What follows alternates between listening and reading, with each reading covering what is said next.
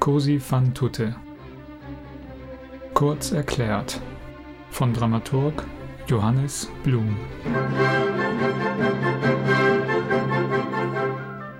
In dieser Oper geht es um äh, zwei junge Männer, Ferrando und Guglielmo, die zwei junge Damen lieben, Schwestern, nämlich äh, Fiordiligi und Sorabella.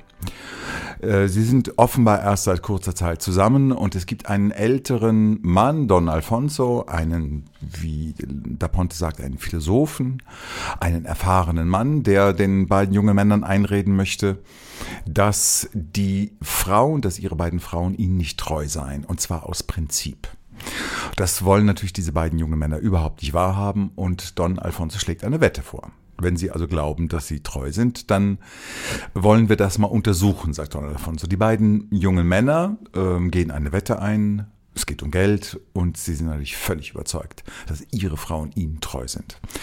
Äh, das Experiment, was Don Alfonso dann startet, ähm, ähm, sieht folgendermaßen aus. Die beiden Männer sollen vorgeben, dass sie in den Krieg ziehen müssen und es gibt einen herzzerreißenden Abschied und alle weinen und es gibt ein, äh, eine großartige Musik von, äh, von Mozart, ähm, die beiden Frauen und Don Alfonso, der der Experimentator, derjenige, dem das Ganze eingefallen ist, äh, singen ein wunderschönes Terzett zum Abschied. Und dann kommen sie aber relativ bald wieder, noch am selben Tag, verkleidet als zwei andere, als Albaner. Und ähm, und äh, die jungen Damen äh, sind sehr erschrocken, weil die beiden Männer sie sehr belagern, weil die beiden, Ferrando und Guglielmo, müssen natürlich die beiden jungen Damen prüfen, ob sie treu sind. Natürlich äh, müssen sie dann natürlich auch schweres Geschütz auffahren. Das heißt, sie müssen sie verführen. Und das äh, Problem daran an der ganzen Geschichte ist, sie müssen sie verführen mit allen nach allen Regeln der Kunst. Ähm, sie hoffen aber, dass diese äh, eingesetzten Verführungsversuche scheitern, weil sie, wie sie glauben, die beiden Frauen ihnen treu sind. Ähm, nun, die Hoffnung ist, dass sie sich den Verführungskünsten verweigern. Wenn sie es nicht tun, dann ist natürlich auch die Eitelkeit der Männer gekränkt. Ähm, das Ganze geht nun eine Weile hin und her. Ähm, ähm, mit allen Mitteln der Kunst versucht Don Alfonso mit Hilfe von Despina, die äh, sich als ein Arzt ausgibt äh, und man gibt vor, sie hätten Gift getrunken und die beiden Frauen werden furchtbar besorgt um die beiden und allmählich, allmählich, allmählich regt sich bei diesen beiden Frauen für den jeweils anderen Partner eine zarte Liebe. Dorabella ist relativ schnell dabei, die hatten, dies ist ein leichter Charakter, sie sagt sich, warum denn nicht? Sie glaubt Despina, Despina sagt, ach, alle Männer sind gleich und hast du den einen, dann hast du morgen einen anderen. Äh, Fiordiligi, die eine Arie hat, wie ein Fels stehe ich und bewege mich nicht und äh, falle auch nicht. Fiordiligi macht, ist das bei ihr schwieriger. Aber irgendwann mal hat, ist klar, die beiden Frauen werden ihren beiden Männern untreu. Am Schluss, das, das äh, bringt die beiden Männer natürlich äh, in Rage. Vor allem äh, Guglielmo äh, singt dann überhaupt nicht mehr mit und ist stinkesauer. Und ähm, der Schluss der Oper äh, ist so, dass das Ganze wieder aufgelöst wird. Äh, Don Alfonso ähm, gibt vor, ähm, dass die beiden wieder weg sind und äh, der Chor äh, kündigt die beiden Männer an, die nicht verkleideten, quasi die Originalen in Nichtverkleidung und ähm, man hatte einen, schon einen Hochzeitskontrakt geschrieben, der wird gefunden auf dem Boden und die beiden Männer konfrontieren die beiden Frauen, wie er wollte zwei andere Männer heiraten, was ist das jetzt hier?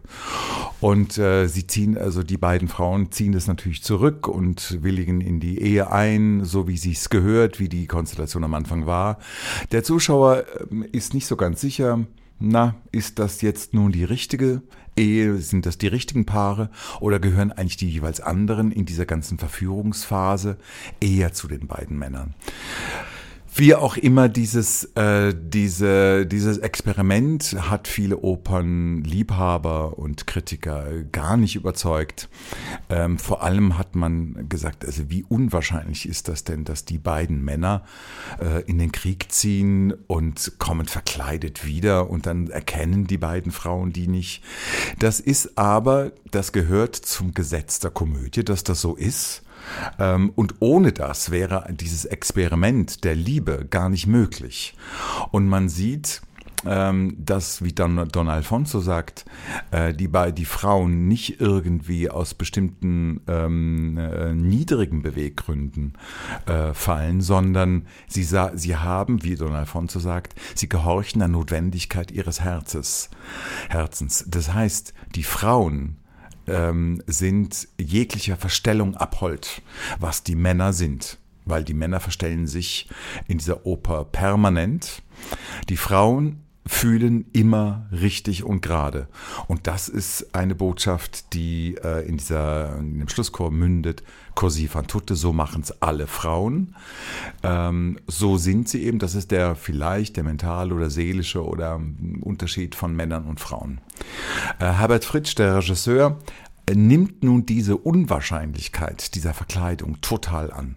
Herbert Fritsch, ursprünglich Schauspieler, lange, lange Jahre Star an der äh, Volksbühne von Frank Kastorf in Berlin, ähm, er äh, inszeniert seit geraumer Zeit und hat einen bestimmten Stil, eine bestimmte ähm, ähm, Technik oder eine Idee, wie er Stücke knackt, die ähm, äh, damit zu tun hat, dass er ähm, aus seiner schauspielerischen Vergangenheit das Prinzip der Verkleidung, des Grotesken, des Überzogenen, des Stilisierten, des großen, der, der großen Geste, der, der äußerlichen, äh, emotionalen äh, Posen ähm, jetzt auf seine Stücke legt. Und bei fast keinem Stück passt das so gut wie bei Così fan tutte, wo die Unwahrscheinlichkeit der psychologischen Wahrheit des, des Stückes sowieso nicht gegeben ist, was an dieser, äh, was an dieser äußerlichen Posenhaftigkeit,